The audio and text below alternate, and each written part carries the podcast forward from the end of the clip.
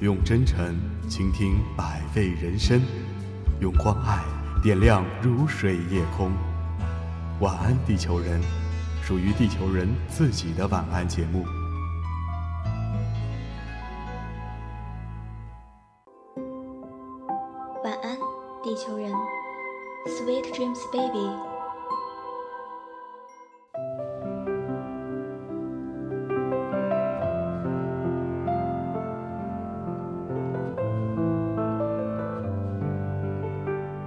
我喜欢吃葡萄干儿，碧绿或深紫，通体细白碎纹，一咬又韧又糯，香甜传说唇齿间。最好吃的一包是小学四年级由亲戚带来的，她是我外公的妹妹，我得称呼她姑姥姥。长相已经记不清楚了，但我记得这包葡萄干的口感，个头比之后吃过的都大一些。如果狠狠心奢侈点儿，三四颗丢进嘴里，幸福指数直接和一大勺冰西瓜并驾齐驱。姑姥姥年轻时嫁到乌鲁木齐，自我记事起便没见过，直到她和丈夫拎着许多行李，黄昏出现在小镇，我们全家所有人都在那个破烂的车站等待。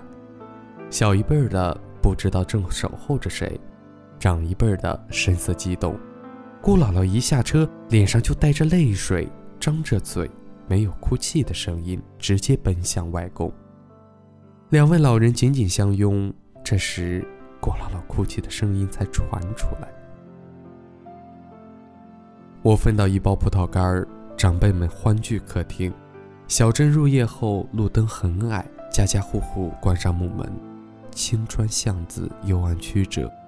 温暖的灯光从门缝流淌出来，我嚼着葡萄干，坐父母身边，随大人兴奋的讨论声昏昏睡去。醒来后，父亲抱着我，我抱着葡萄干，披星光回家。姑姥姥住了几天，大概一星期后离开。她握住外公的手说：“下次见面不知道几时。”外公嘴唇哆嗦。雪白的胡子颤抖，说：“有机会的，下次，下次我们去乌鲁木齐找你们。”我跳起来喊：“好啊！我要跟外公一起去找姑姥姥。”大家轰然大笑，说：“好，好，好，我们一起去找姑姥。”现在想想，这些笑声是因为大家觉得不太可能，才下意识发出来的吧。亲人那么远，远到几乎超越了这座小镇每个人的想象。在想象之外的事情，简单淳朴的小镇人只能笑着说：“我们一起去。”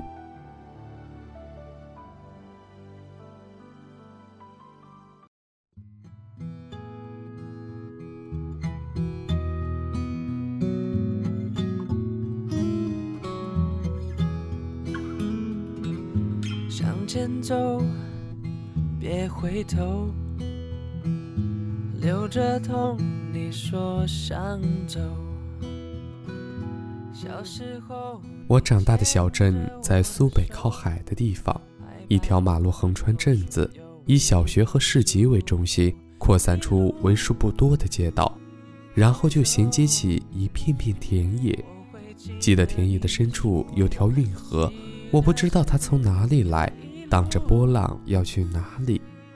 狭窄的小舟、陈旧的渔船，还有不那么大的货轮，似乎漂泊在童话里甲板和帐篷里居住着我深深向往的水上人家。电线划分天空，麻雀扑棱棱飞过，全世界蓝得很清脆。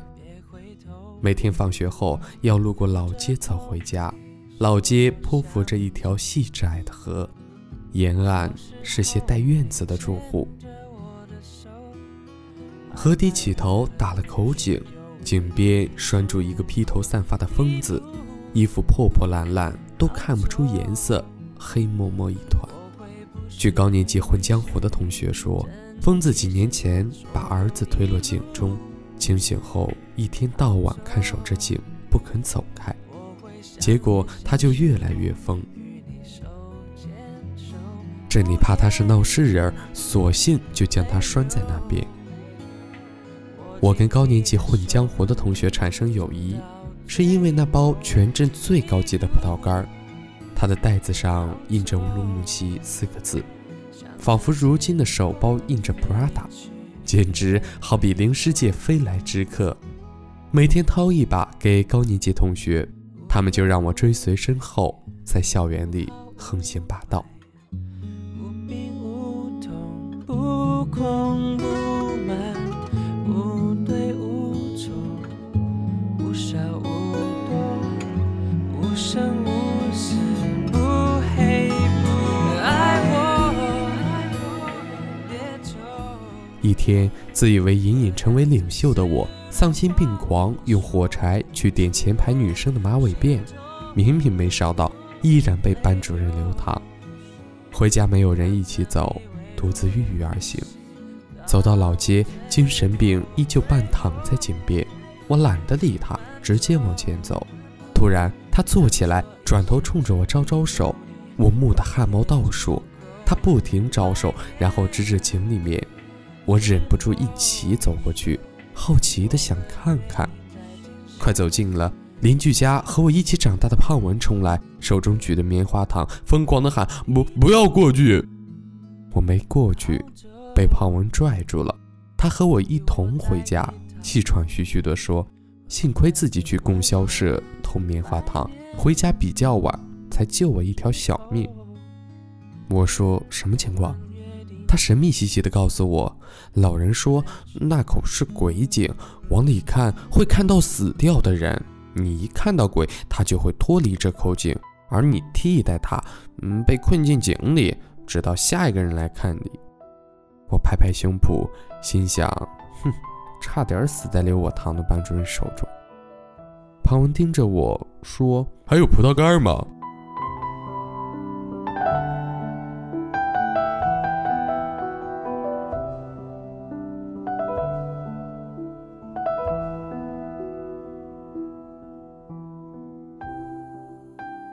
我觉得童年一定是要属于农村的，稻田、河流、村庄的炊烟、金灿灿的油菜花、抓知了、摸田螺、偷鸭子、率领三百条草狗在马路上冲锋、疯子、神棍、村长、叫卖的货郎、赶集的大婶、赤脚被拿着刀的老太婆追一条街的大叔。最美丽的是夏天。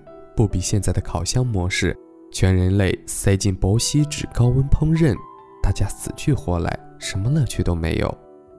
那时候的夏天，白昼有运河的风，入夜有飞舞的萤火虫。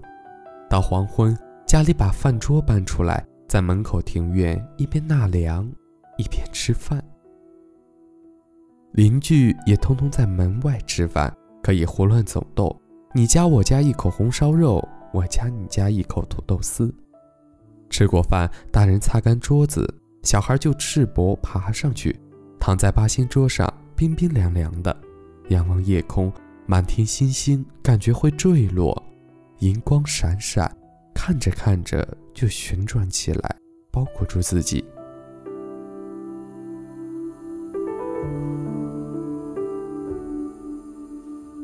我们离树很近，我们离微风很近，我们离星空很近，我们离世界很远。作业呢？作业外公帮我做，后来被妈妈发现，禁止外公出手。我去跟外公谈判，他苦恼地拍着蒲扇说：“我不敢。”我说：“那你要赔偿我。”外公说：“ 怎么赔偿？”我说。明天他们要抓我打针，你跟他们搏斗，不要让他们伤害我的肉体。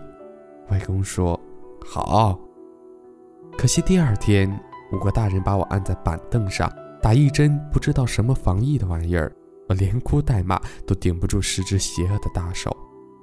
眼泪迷糊中，艰难地发现坐在门口的外公，他立刻扭过头，假装没看见。打针结束了，我一个月没理他。外公憋不住，每天诱惑我：鸡屎糖、蜜枣、疙瘩糖等等，什么都使劲。我每次都喊叛徒，叛徒，离开我的视线。不久，七夕节，外公照例来诱惑我。我这次原谅了他，因为葡萄干吃光了。外公塞给我一把瓜子，说讲牛郎织女的故事给我听。我不屑地说：“哼，大爷听过了。”外公说：“带你去偷听牛郎织女聊天这个相当有趣啊！”我赦免了他的罪，眼巴巴等天黑。天一黑，外公吭哧吭哧地搬着躺椅，躲我到邻居家的葡萄藤下，把我放在躺椅上，说：“声音小点儿，别惊动牛郎织女。十二点前能听到他们谈心的事儿。”看到那颗星了吗？旁边两颗小一点的星星，是他两个小孩儿放在扁担挑着的水桶里。我说：“不是有乌鸦、大雁、蛤蟆什么的一起搭桥吗？这帮混球什么时候搭？”外公呆呆看看我说：“孙子呢？人家是喜鹊，桥一搭好，牛郎织女就可以见面了。”结果我真的等到十二点，途中妈妈几次来揪我，我都喊。你身为人民教师，居然干涉儿童探索大自然，居心何在？妈妈呸我一口，继续揪我，我拼命吐口水，击退妈妈。可是夜深了，也没听到。外公说，可能牛郎织女被吵到了。我说，那岂不是要等到明年？外公说，没关系，以后我帮你在下面偷听，一有声音就来喊你。我沮丧的点头，突然问：“外公，姑姥姥还会带葡萄干来看我们吗？”外公一愣，手里摇着的蒲扇停下来，雪白的胡子带着星光，说：“不会啦。”我说：“为什么？为什么？是葡萄干太贵，姑姥姥买不起了吗？我给她钱，让她从乌鲁木齐替我买。”外公说：“因为太远了。”我心灰意冷，行尸走肉一般回去睡觉。然而，没有等到第二年七夕，我就看见了顾姥姥。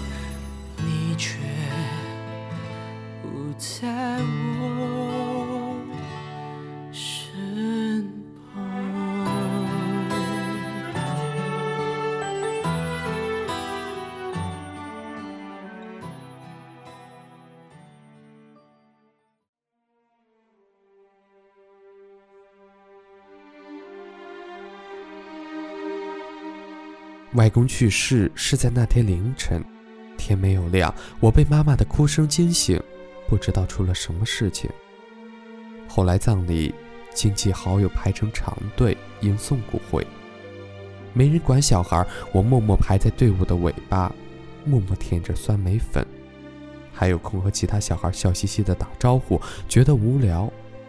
姑姥姥排在队伍的前方，有时候拐弯，我会看见她颤巍巍的身影。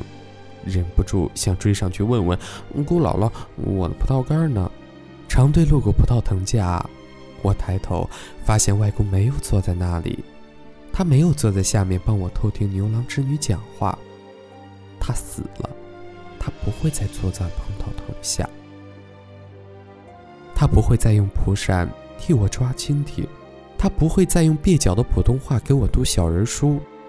他不会再站在三岔路口等我放学，他不会再跟我一起数萤火虫，他不会一大早卸下家里的木门帮我买早饭。我呆呆看着葡萄藤，眼泪突然冲出来，放声大哭，哭的比打针更加的撕心裂肺。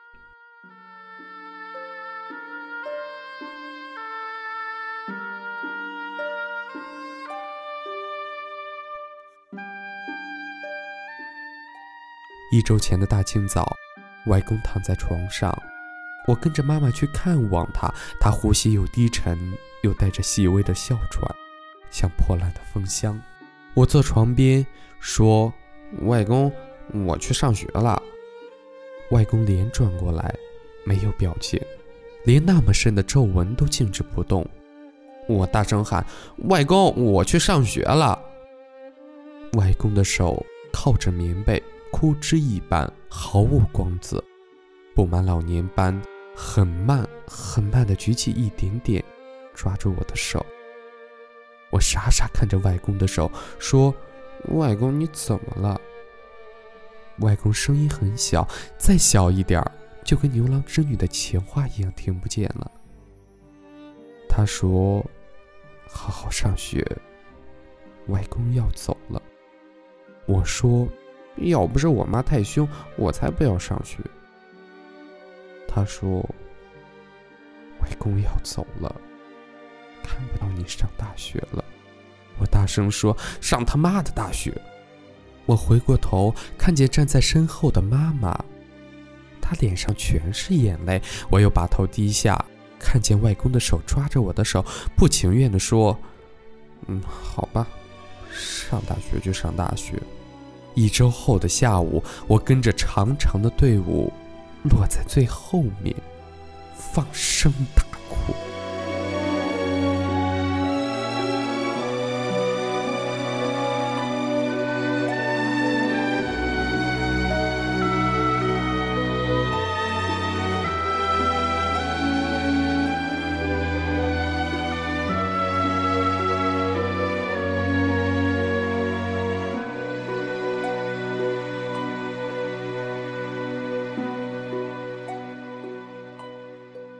第二天，我照常上学。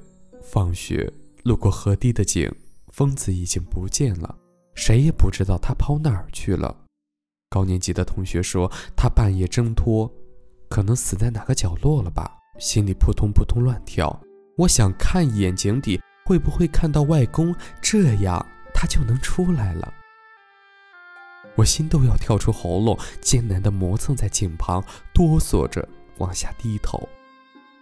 井口寒气直冒，每到黄昏，阳光不算遥远，照的井底很清楚，井水很干净，井水很明亮。我只看到了自己，我只看到了自己小小的脑袋，傻乎乎的倒映在水波里，都是骗人的。我趴在井口，眼泪一颗一颗掉到井底，也不知道能否打起一些涟漪。几天后，我们全家送姑姥姥，送到小镇那个只有一座平房的车站。姑姥姥这次是一个人来的，只带着一个军用的行李袋，贴着红五角星。她放下袋子，用手帕擦眼泪，跟外婆说：“妹妹，这次我们可能就真的再也见不上面了。”外婆双手握住她的一只手，哭得说不出话。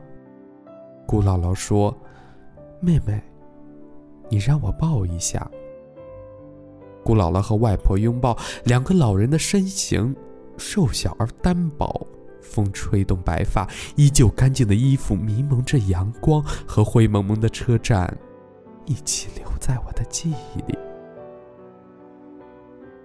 姑姥姥打开行李袋，掏出一块布，放进外婆手里，说：“妹妹。”这是当年哥哥送给我的玉镯子，是哥哥老家吧？人回不来了，大概会死在外边了。把当年嫁妆留在老家，你替我放在哥哥床边的柜子里。我站一边，莫名其妙嚎啕大哭，喊：“为什么回不来？为什么回不来？不是有喜鹊可以搭桥吗？为什么回不来？”妈妈将我拽到一边。舅舅骑着自行车过来，说：“车子来了，已经快到江本村的路口。”外婆紧紧握着姑姥姥当年的嫁妆，眼泪在皱纹之间。姑姥姥替她擦眼泪，说：“妹妹，我走了，你保重。咱们这辈子做姐妹，要下辈子才能见面了。”外婆哭成小孩，还带着一朵小白花。她哽咽着说：“姐姐，你也保重。我一个人了，你再让我抱一下。”我想，外婆年纪那么大，怎么跟小孩子一样的？很久之后，很久之后，我才明白，从那一天起，我亲爱的外婆其实真的只剩下一个人。那个时代的亲人，只剩下他孤单单一个人。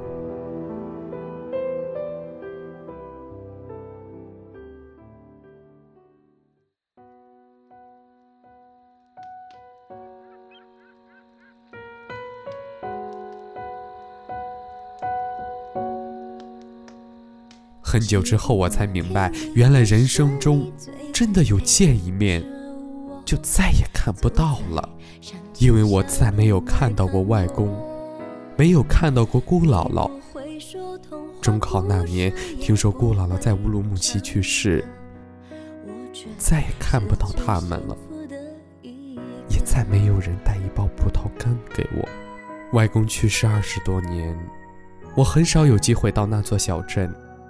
那里的夏天也和以前不同，河水污浊，满街木门全部换成了防盗铁门。那是我的家乡，将我童年变成童话的家乡，麦浪舞动和鸽子飞翔的家乡。有时候深夜梦到外公，可是他的脸已经有些模糊，我心里就会很难过。我喜欢葡萄藤下的自己，还有冰上用蒲扇给我扇风的外公。外公，我很想你。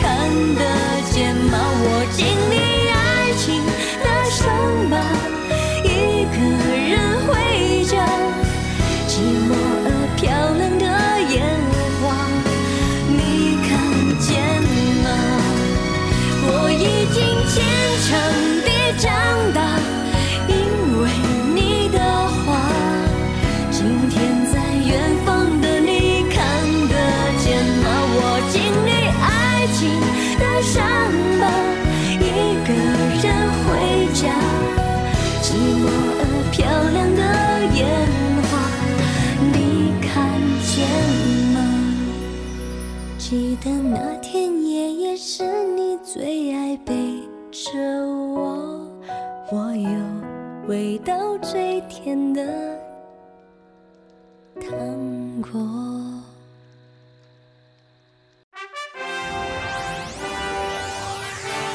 如果你也喜欢电台，喜欢播音，喜欢写文字或是处理图片，那么加入我们，和一群小伙伴一起共事吧。详情请咨询九九八号网络电台招募群。三六二五幺幺七幺二，三六二五幺幺七幺二。